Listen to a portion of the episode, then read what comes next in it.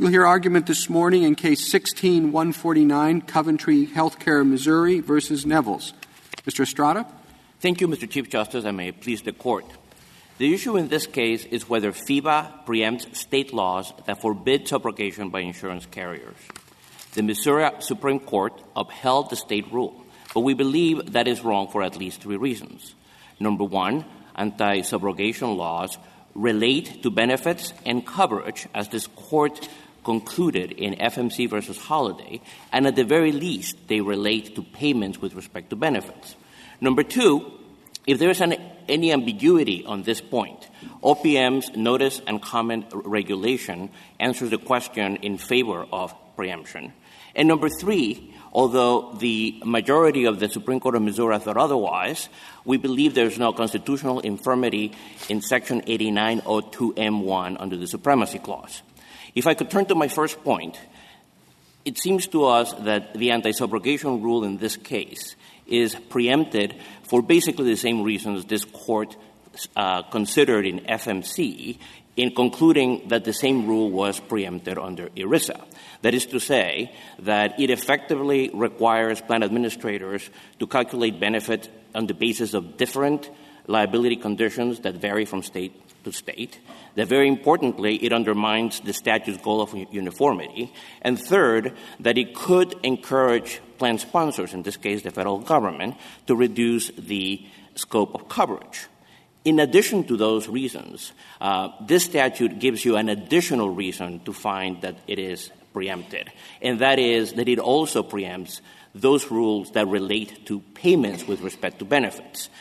It is quite clear to us that the subrogation and reimbursement claims that are at issue in these rules quite plainly refer to and relate to payments with respect to benefits, and therefore the Supreme Court of Missouri was wrong in overlooking that part of the statute and also wrong in overlooking your decision in FMC versus Holiday. Is there any room at all for state regulation of carriers who have these contracts with OPM?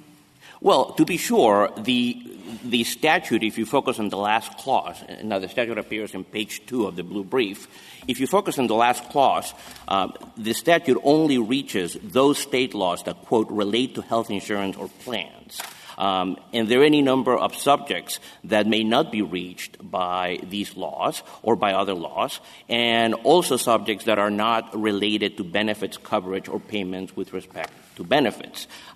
Congress dealt separately in Section 8909F with the subject of taxation in the context of these plans, and generally provided that carriers may be subject to generally applicable laws that are applicable to all businesses on their profits and the like, but that states, may not tax, the benefits and the payments.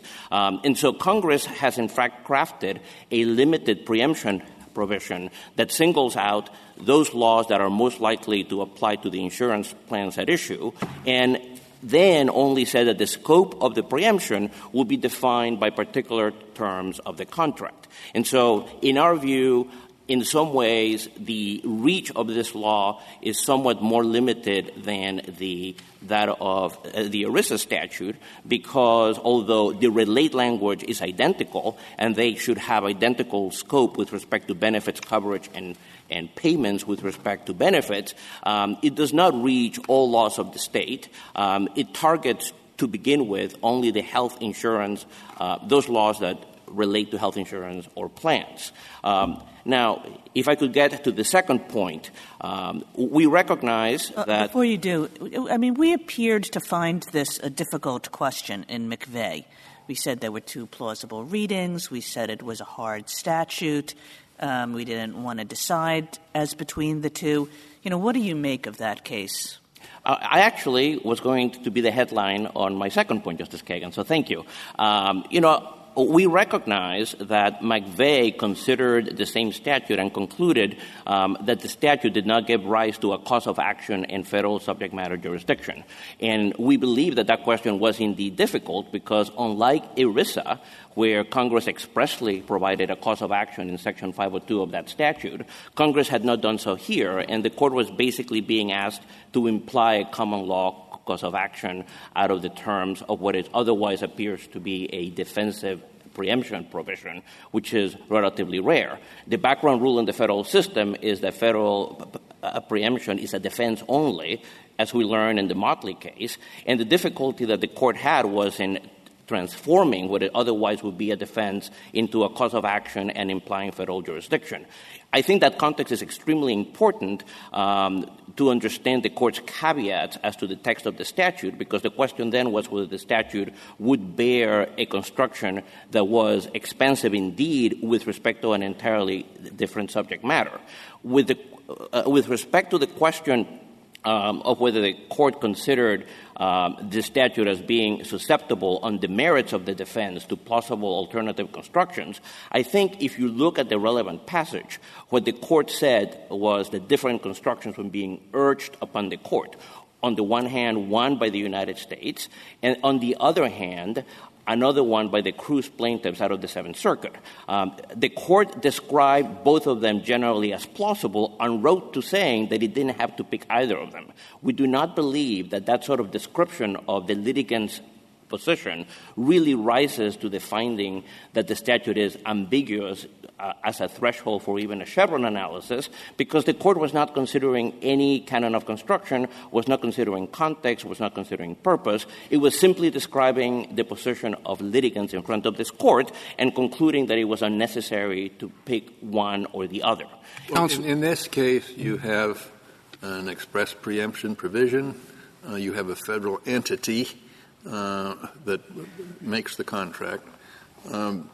So that may be all you need to say in order to prevail.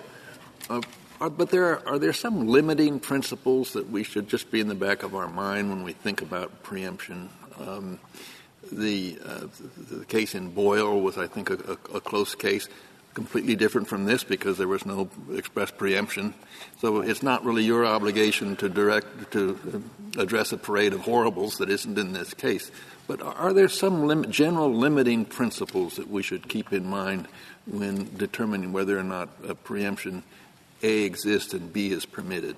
Well, of course. You know, you have really three headings of preemption under this court's doctrine. You have conflict, where you take the text of the statute and decide whether the state rule actually conflicts, as the label says. And I think that's the common form that comes in front of the court. And I think that's just a question of ordinary statutory interpretation, applying all the relevant canons, and considering as well the purpose of Congress. The harder cases are ones like Hilsman versus Marietta, where you're not dealing with actual language of the statute, but you're considering whether the state law is an obstacle to what Congress wanted to get at. And this case does not involve that problem, except as an a fortiori type argument as to how this would be out even under that rule.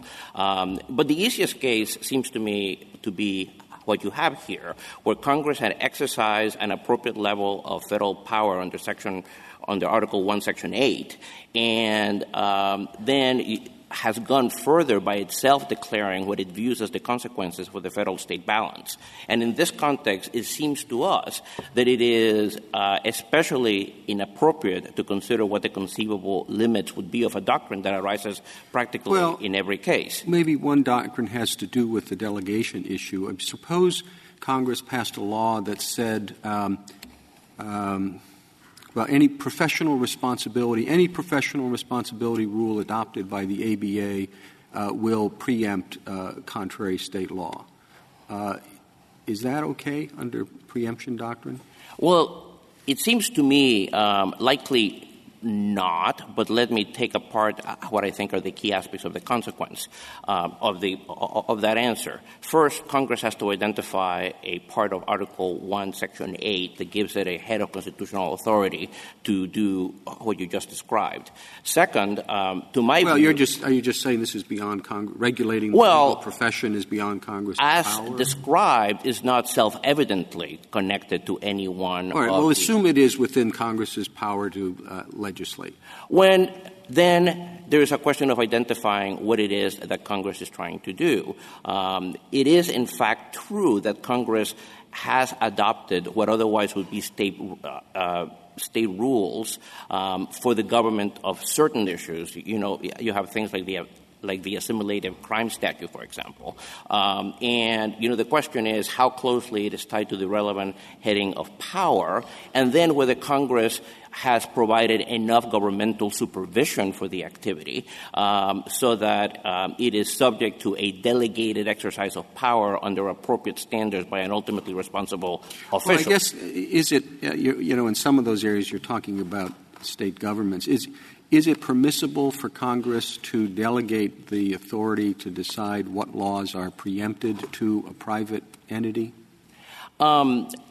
I think it depends on how it does it. I would be reluctant to say that, considering whatever crisis or problem Congress may be considering, that there is a particular avenue of dealing with them that is completely foreclosed. But to the extent that there are limits to the ability of Congress to do such things, it seems to me that a precondition for Congress' ability to do that would be to do something like has happened, for example, in the securities markets, where you have what are called self-regulatory organizations, where trade groups, in effect, have rules that apply to parts of the industry, but they're strictly supervised and approved by the Securities and Exchange Commission, and there is recourse for their violation to go in federal court. Now, those rules, in some cases, are considered preemptive, and so I don't want to foreclose, you know, the proposition that as a category, using an industry group or a private group, so long as it is subject to appropriate government supervision, could not be a possible tool that Congress could use. Well, but in that event, if I could just finish, sure. But in that event, you would also have the additional layer of involvement having to do with the limits that this court itself has placed on the delegation by Congress of any authority. You do have something called a non-delegation. Well, what doctrine. About two private parties, whether they, you know, whatever they are, a railroad and a shipper, in other words, and Congress says whatever you agree to will preempt contrary state laws. Now, I know you're going to suggest it's not this case, but I assume it is.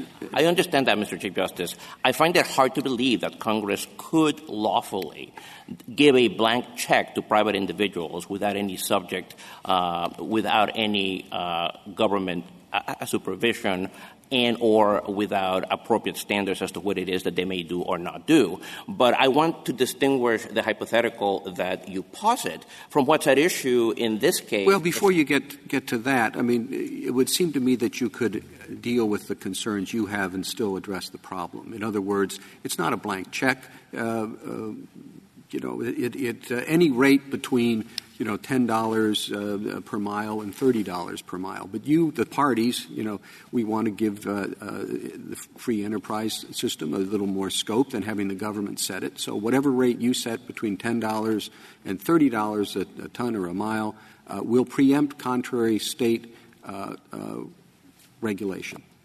Again, it seems to me that this is a question to some extent of conceptualizing. I think I am agreeing with the basic premise of your question, Mr. Chief Justice, that there are, of course, limits to the ability of Congress to delegate to private individuals. But the question, I think, which is perhaps purely speculative, but it is rather interesting.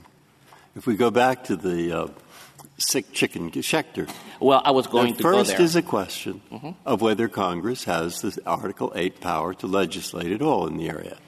We assume the answer is yes. The second is a non-delegation question. There, the delegation had run riot, but suppose they'd used the words unfair competition instead of fair competition, and therefore they had satisfied the non-delegation doctrine. Given satisfaction of the source of power and satisfaction of the delegation doctrine or non-delegation, is there an additional requirement? Does the preemption matter, assuming there were parts of that preempted, as there must have been, is that a separate doctrine that imposes yet a further restriction, or once the first two are satisfied, have you automatically satisfied the third? I find it hard to say that there is an independent limit on the basis of preemption, because as I understand the power of Congress, Congress could pass a statute that displaces all law in a subject matter and renders it a law-free area, for example. And so I don't know that I would ever say that in dealing with a crisis like the Great Depression, for example, Congress could not turn to the type of remedies that it tried in the Schechter case, and that those would be completely foreclosed to Congress. Yeah, but the idea, the concern is raised by your friend on the other side is, yes, Congress can do that. Uh-huh. But we're talking about the preemption of state law, uh-huh. and the question is whether or not they've authorized someone not subject to the political constraints that Congress is subject to undertake that pretty significant step of telling state legislators that they can't legislate. But if I could just pivot to why the argument doesn't really fit what the problem is that we have in this case, even though it is preemption, is that it arises ostensibly because the statute literally says that the terms of the statute would supersede and preempt. It is quite evident from the statute that what Congress actually intended to say, and the words will bear, is that the terms of the statute shall be effective notwithstanding the contrary, et cetera, and that although I understand that the whole delegation going down, the road of delegation is very interesting, I will point out that nowhere has a delegation challenge as such been raised in this case in any of the lower courts, and that it was only in this court that this was reconceptualized as that. I think the proper way to conceptualize what Congress has done in this statute, as it has in many other statutes, is that it has displaced state law to create room for the operation unimpeded of certain contract terms that it believes should be encouraged for the public interest. The Federal Arbitration Act is one example of that, even though it is a purely private statute. The statute that we were mentioning earlier, ERISA, is another. I will simply say that if Congress can do that to make room for the operation of purely private contracts, a context that involves federal benefits for the federal workforce under federal contracts administered by a federal agency, is something that Congress can clearly deal with, because under Clearfield Trust and its progeny, these contracts will be governed by federal common law in any event, and that law will be preemptive, at least in certain circumstances. So it is certainly appropriate for Congress to identify itself the outlines and limits of the preemption than to leave it to ad hoc adjudication of common law claims by the federal courts in this country. Thank you, Mr. Chief Justice, and I would like to reserve the remainder of my time for rebuttal. Thank you, counsel.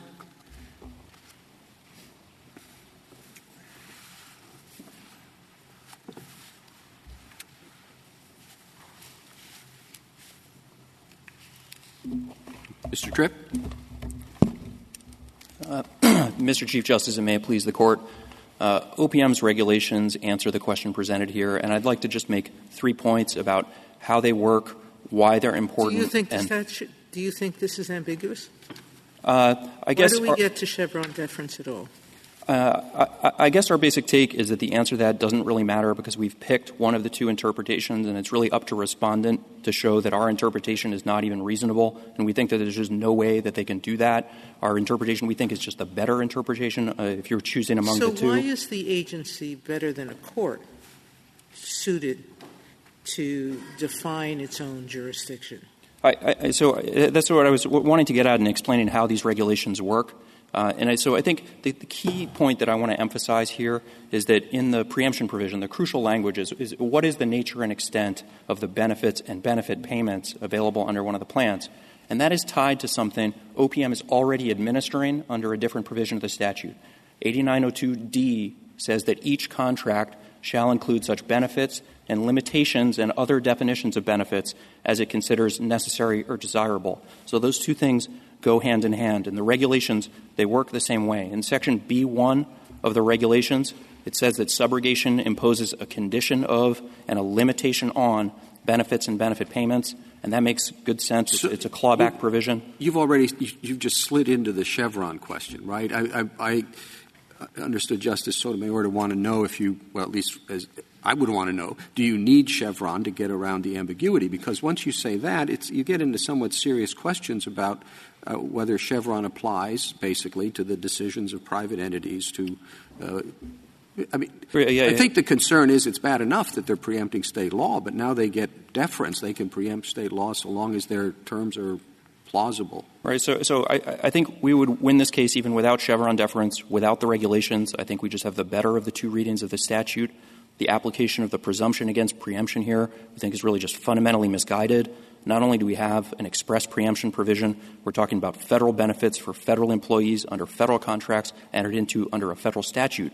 And the way this would work on the ground is if Missouri can prohibit subrogation, then what happens is that federal workers in Illinois who are enrolled in the same plan and paying the same premiums are footing the bill for benefit payments they can't even keep. And it's not part of a state's traditional authority to impose those kinds of externalities on out-of-state federal workers. I think, so what I was getting at in the answer to Justice Sotomayor's question is that we would clearly get deference here on 8902D in determining what are the definitions and other limitations on benefits available under a plan. And I think under Chevron, it doesn't make much sense for us to get less deference in determining what is the nature and extent of benefits and benefit payments, because it's really just another way of saying the same thing.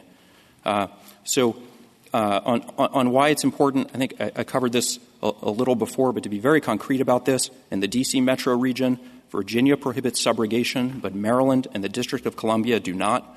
Under respondents' position, similarly situated federal workers working for the same agency, enrolled in the same plan, and paying the same premiums would have different benefits and the different extent of benefit payments depending on whether they live in Bethesda or McLean. I think that's just clearly wrong.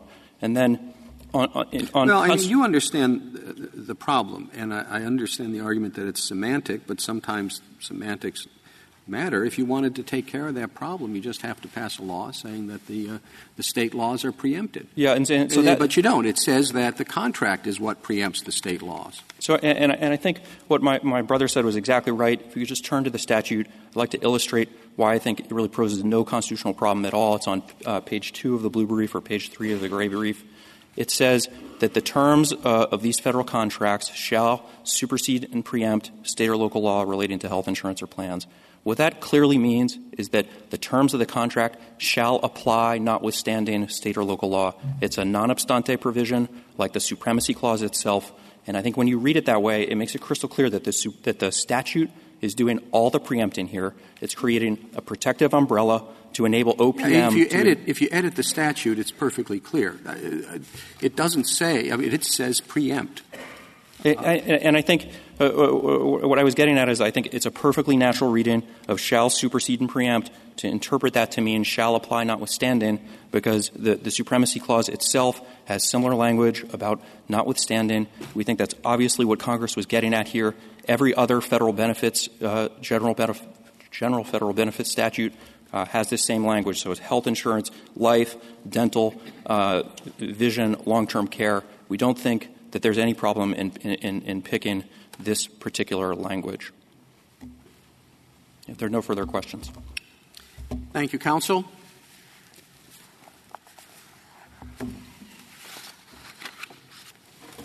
Mr. Wessler? Thank you, Mr. Chief Justice. May it please the Court. A decade ago in McVeigh, this Court stressed that FEHBA's express preemption clause requires cautious interpretation. That instruction remains true today. Section 8902M1 was, in Congress's own words, purposely limited and not designed to disturb the important role that states play in regulating those private insurers who participate in the FEHB program. Indeed, that is why, when Congress first enacted the provision, it specifically warned that the clause would not preempt insurers from traditional state laws governing insurance. Reading FEHBA's express preemption clause narrowly here so that subrogation contract terms do not preempt otherwise applicable state law honors Congress's intent and accords respect for the states as independent sovereigns and their historic role in governing matters of insurance and tort law. Does the statute 8902M1, does it preempt anything? Well, we think that the statute is unconstitutional under the Supremacy Clause, and so as written, it should have no effect.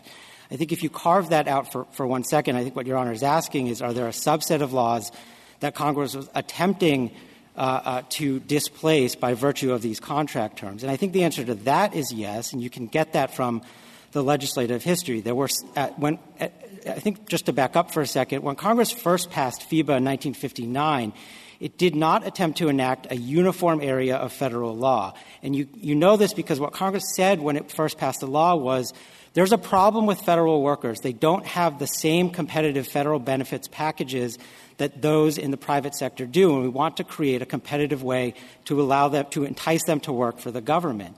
But they also had a problem because the government wasn't administering any sort of serious health program.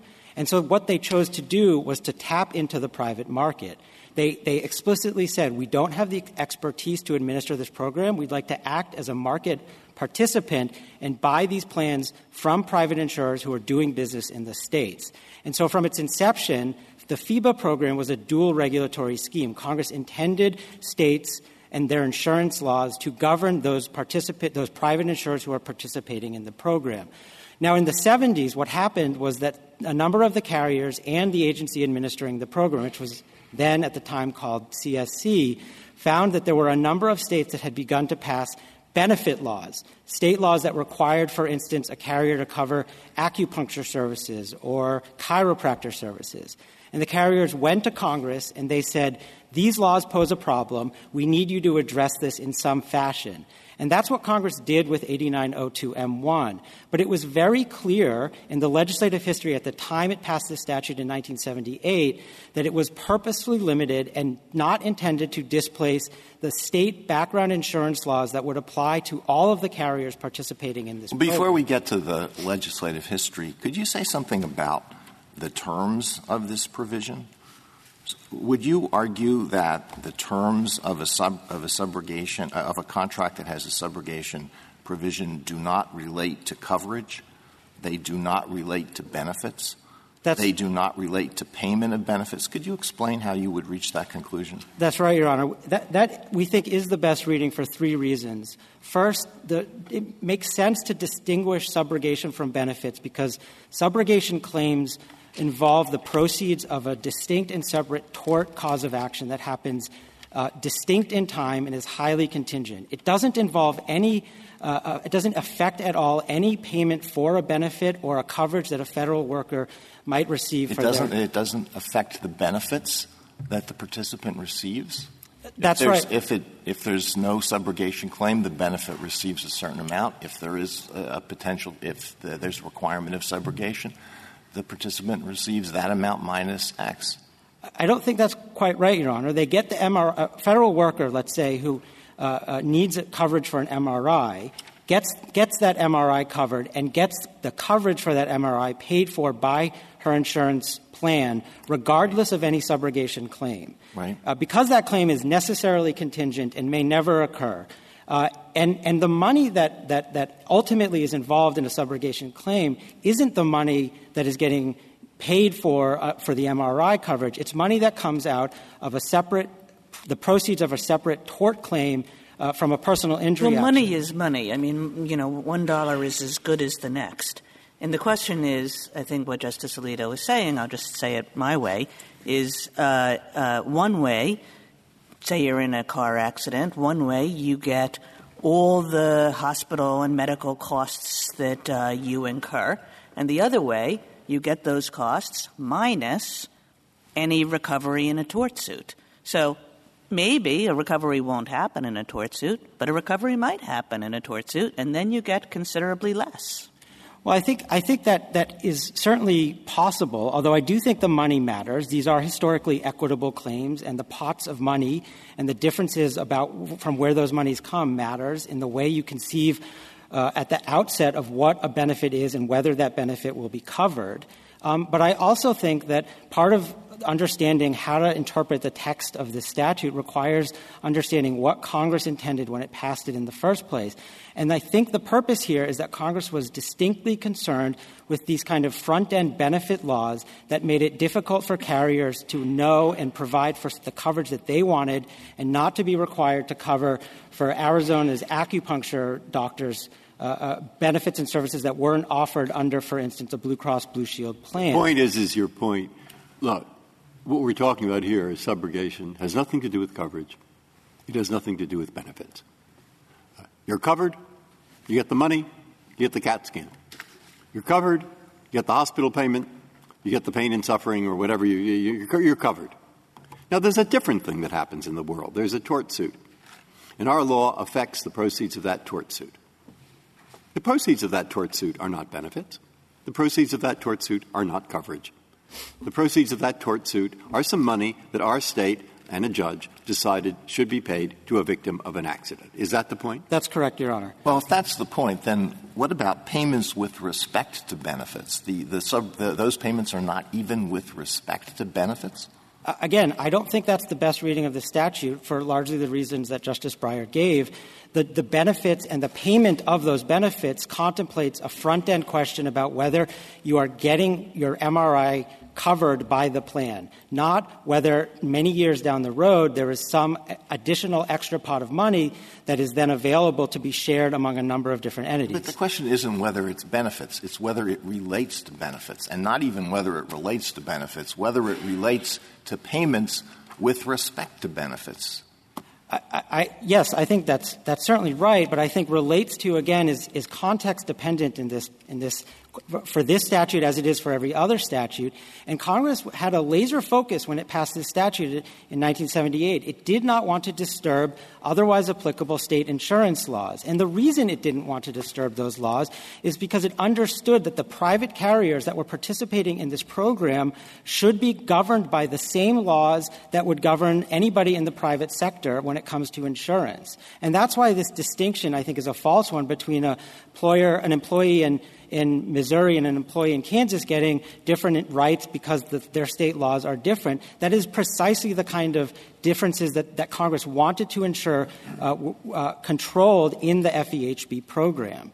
I think also, what this points up, Justice Alito, is that there is, I think, this textual ambiguity that certainly can be read based on just a pure matter of text. There's no ambiguity. The answer to the point, if I got the point right, as you say, it's sort of like a lottery or something. There's some money floating out there. And what the contract says,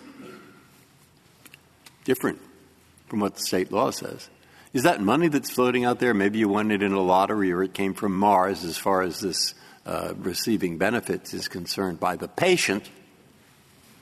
But this contract says you take that money that came from Mars or wherever and you pay it to the insurance company.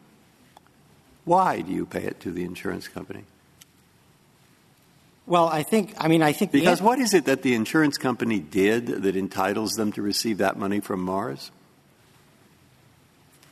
What is it that they did?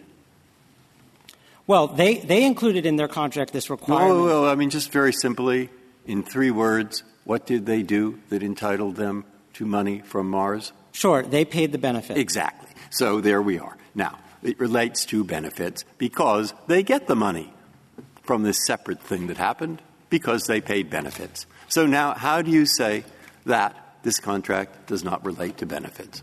Well, Your Honor, I think, again, the question is largely what did Congress intend when it passed this statute? The question relates to could be read uncritically broadly, or it could be read narrowly. And the proper approach, I think, as this Court has explained in multiple different contexts, is to ask what did Congress intend when it passed this particular express preemption clause. And here we know that their goal was not to create an expansive form of preemption that could extend to cover laws that would fall within traditional areas of state insurance regulation. And how do we know that?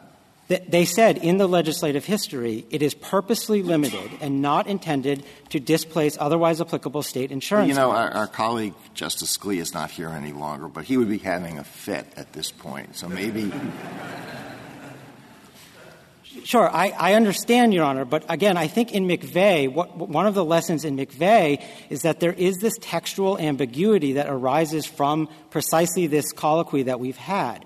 And the question then becomes, what does the Court do in the face of this textual ambiguity when we don't quite know what Congress may have intended exactly? And in the area of traditional state regulation, as we are in when it comes to insurance, when we're talking about state laws and whether Congress intended to displace those state laws, we require a clear statement from Congress before we unduly or cavalierly wipe away. Mr. Wessler, how do you differentiate our holding in Hillman?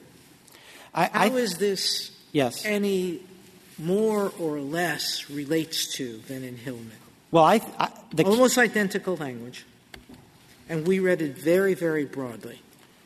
Well, the critical distinction, Your Honor, in Hilsman is that Hilsman was decided on an implied form of preemption. The court, FEHBA, the life insurance statute at issue there, included an express preemption clause, but the court didn't address the effect or meaning of that clause at all, and instead looked to the statutory language and the regulations that the agency promulgated and found that Virginia state law that would have required something else other than what the statute required was in conflict. Now, we think implied preemption — Why isn't there a conflict here? We think that there's a direct conflict between what the benefits paid here demand, its benefits minus later subrogation, and what the state law says, which is you can't honor that contractual term.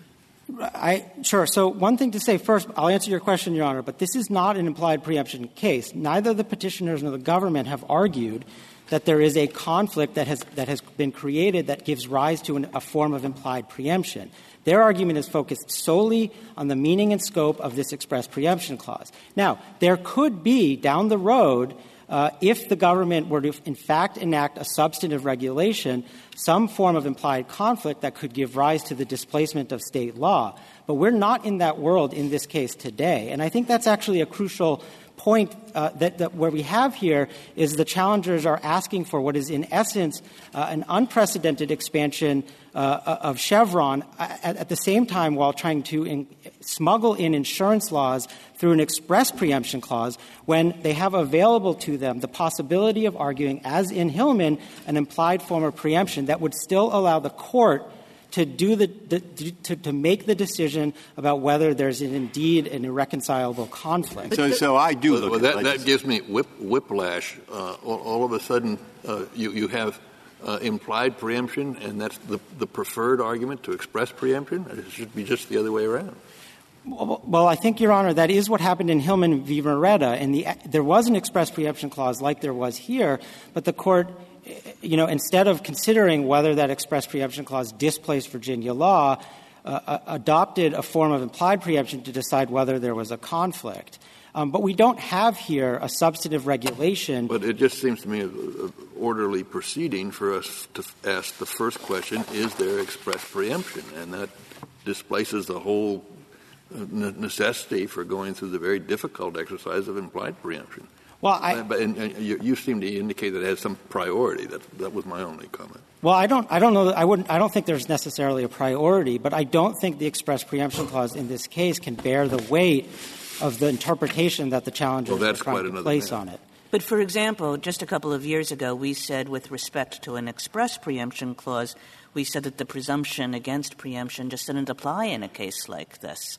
That it was only applicable in a case of implied preemption. Right. I don't think this Court has overruled the 70 years of precedent establishing that the presumption against preemption applies to express preemption clauses. I think that was just a careless statement. No, I think in that case the point the Court was making was that where the language of an express preemption clause is clear, where we know that Congress intended to displace a particular state law, the presumption does not need to apply. And I think that's perfectly consistent with an interpretation here that where the text is ambiguous, where we do not have a clear statement from Congress that it intended to displace some particular area of state law, that we would exercise caution and not cavalierly displace that state law unless and until Congress makes that intent clear.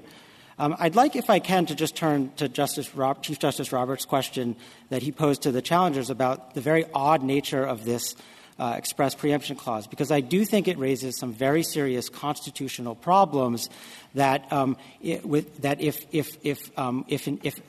this Court were to adopt the challenger's interpretation, would allow these contract terms to really do the displacing of state law. And I do think that it would be unprecedented. Congress has never enacted another form of this type of preemption that would actually authorize the terms of privately negotiated contracts to step in and displace otherwise applicable sovereign decisions of states. And there really is no way around this problem in the case other than to adopt a narrow interpretation of what the relates to benefits means, because Congress, when it wrote this statute in 1978, unambiguously intended to delegate the power to preempt to these terms of contracts. And these contracts are not laws under the Supremacy Clause. Does your argument depend on the wording of this provision? Does it depend on the fact that it says the terms of the contract shall supersede state or local law? Would you make the same argument if it said this statute hereby supersedes and preempts any state or local law that conflicts with the terms of the contract? I think that is a far better approach that would likely not raise these problems because it points back to a statute that actually does the preempting. Well, boy, if you're willing to concede that, I don't see what there is to your argument because that's in essence what this is saying. But the difference, Your Honor, is that here the terms of these contracts are determining the scope of preemption. And the terms themselves are not known by Congress at the time it passes the law. What Your Honor suggested looks a lot more like what ERISA looks like, where Congress said the subchapters of ERISA preempt or any state law that might interfere with plans. But when this Court does a preemption analysis under ERISA, it refers back to the actual substantive provisions in ERISA to determine preemption. But Congress doesn't know what's in all these plans. They didn't know what would be in all these plans when they enacted it. No, so it depends on the formulation. If you say the contract preempts anything that conflicts with state law, that's a problem. But if it says this statute hereby preempts anything that conflicts with the contract, that's not a problem. Well, it depends on what the statute says. And in ERISA, when Congress passed ERISA, it included a series of substantive provisions that dictate which state laws are displaced. For instance, it has reporting requirements. It has disclosure requirements. It has a remedial scheme. All of those substantive provisions give force to the preemption of state law. Here, there isn't any of that. All Congress has said is we are authorizing these contract terms, sight unseen, that are entered into by the government, not acting as regulator, but acting as market participant, and the terms of those contracts are able to displace otherwise applicable sovereign state law. And there truly is no limiting principle if, in fact, that is authorized under the Supremacy Clause because, as the Chief suggested, there would be nothing to stop Congress from doing the same thing for completely private contracts or the rules of some informal body. When the Supremacy Clause speaks of a law being capable of displacing the sovereign decisions of states, it requires that there be some accountability checkpoints, some procedural protections that safeguard states from the kind of arbitrary decision-making that could occur through an informal process where there's no public participation and no judicial oversight. I think I don't quite understand. Your answer to Justice Alito's first question, I think he gave you a statute something along the lines of this federal law preempts and supersedes any state law that conflicts with these kinds of contracts. And you said that would not be subject to your constitutional concerns. Is that right? I may have misheard Justice Alito. Because those contracts are just as indefinite as the contracts in the statute written here. That's right. And the key point, the one that I think might infect would infect that hypothetical, is that where the contract terms themselves are determining the scope of preemption, where the terms are actually requiring state law to yield. That is where I think the Supremacy Clause comes into play because those contract terms themselves are not laws. They have not been enacted by Congress. They come with no safeguards, procedural protections. But that, again, is true of ERISA, too. ERISA is a statute that says this federal law displaces these state laws because they conflict with a bunch of contract terms. Well, I think the difference is that when this Court does when this Court considers preemption in ERISA, the Court looks to the substantive provisions of the statute. It looks to, for instance, the remedial scheme. It says there is this remedial scheme in ERISA, and that substantive scheme displaces a state common law claim. The same would be true for a disclosure requirement. ERISA doesn't specify everything that's in a plan, and things that are in a plan that are not required by ERISA are supersedes state law. Isn't that true? That's true. But what happens then is you have federal common law that comes in to fill the gap. What we know from McVeigh here is that we are not in a federal common law context. These contract terms the ones involving subrogation and reimbursement, are not governed by federal common law. They are distinctly state law controlled. They arise after a personal injury happens in a state and through a tort action in state court. They're governed by these distinct state law rules, not any federal common law. And so the difference here is that you have what is otherwise a state-focused area of law in which these terms in federal contracts that go through no oversight, no public participation, are being used to deflect those state laws in a way in which Congress itself does not have any control over. And I think the Court ought to be very careful before wading in to whether, in fact, that is something that is authorized under the Supremacy Clause. And I think it's what motivated this Court in McVeigh to look at this exact provision and express what is, I think, a quite concerned view over whether there is the Supremacy Clause problem. I think Mr. Estrada referred to this situation. What if Congress says that in this particular area, states cannot regulate it all? The free market has to govern. So any state law that purports to regulate in this area is preempted. Now, is there a problem with that? I think if you are in a world where there's field preemption, where Congress has displaced everything, you might not run into this problem. But I don't think that's what we're talking about here. You might not run into the problem. You might run into the problem. I think, again, it depends specifically on what the federal law says and how it's operating. But the closest example that the challengers have come to for an analog to what Congress has done here is ERISA, which refers specifically to the subchapters of the law as doing the preempting, and the Federal Arbitration Act, which itself only establishes a federal rule of non-discrimination. It seeks to put arbitration agreements on the same plane as other contracts and have state law apply equally to both. What's going on here is a rule of essentially priority in which Congress has delegated to these contract terms the power to override state law and exist above what would otherwise apply to in the private sector. And I think that actually cuts strongly against what Congress intended when it first passed FIBA, which was that this statute and the insurance policies that are offered to federal workers who are also state citizens should be subject to the state insurance regimes that have controlled these carriers from day one in the private sector.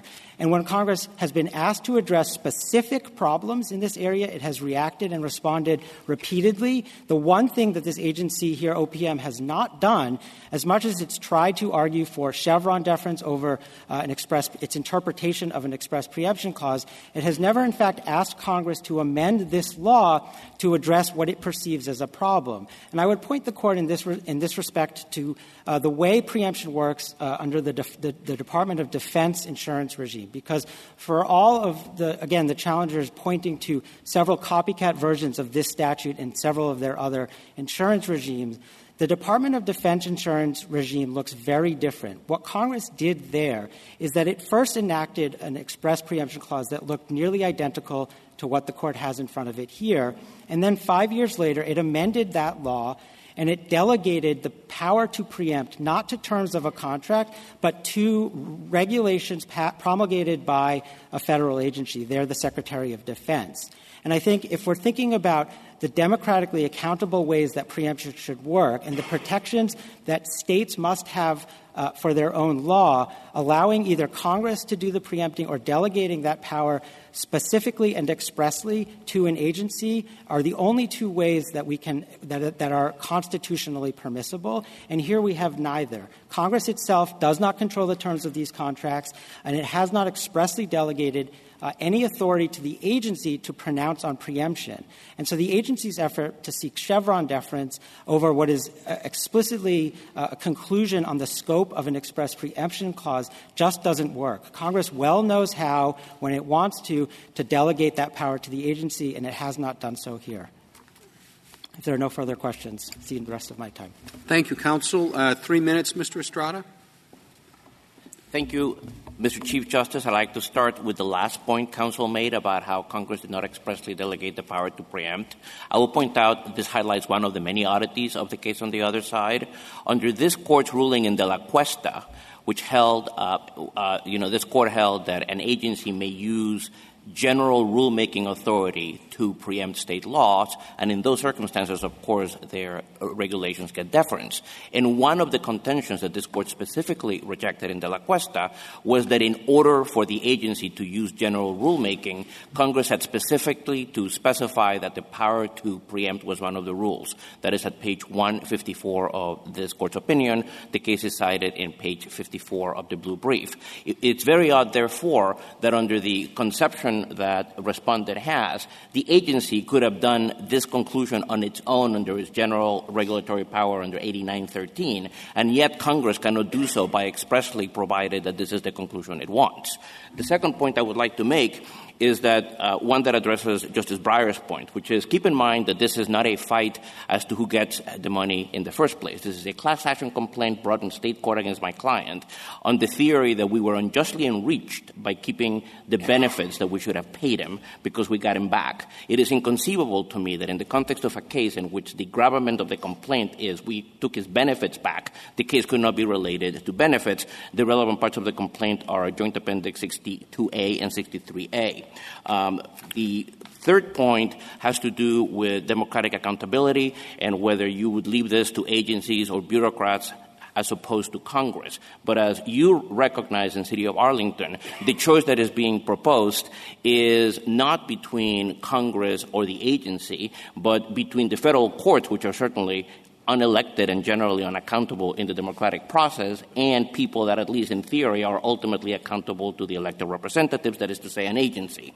And finally, to the extent that you believe that this statute has a constitutional doubt in the terms in which it was drafted, I can well believe that you have seen many cases in which you feel that you are the body shop for the roller derby across the street. This is not one of them.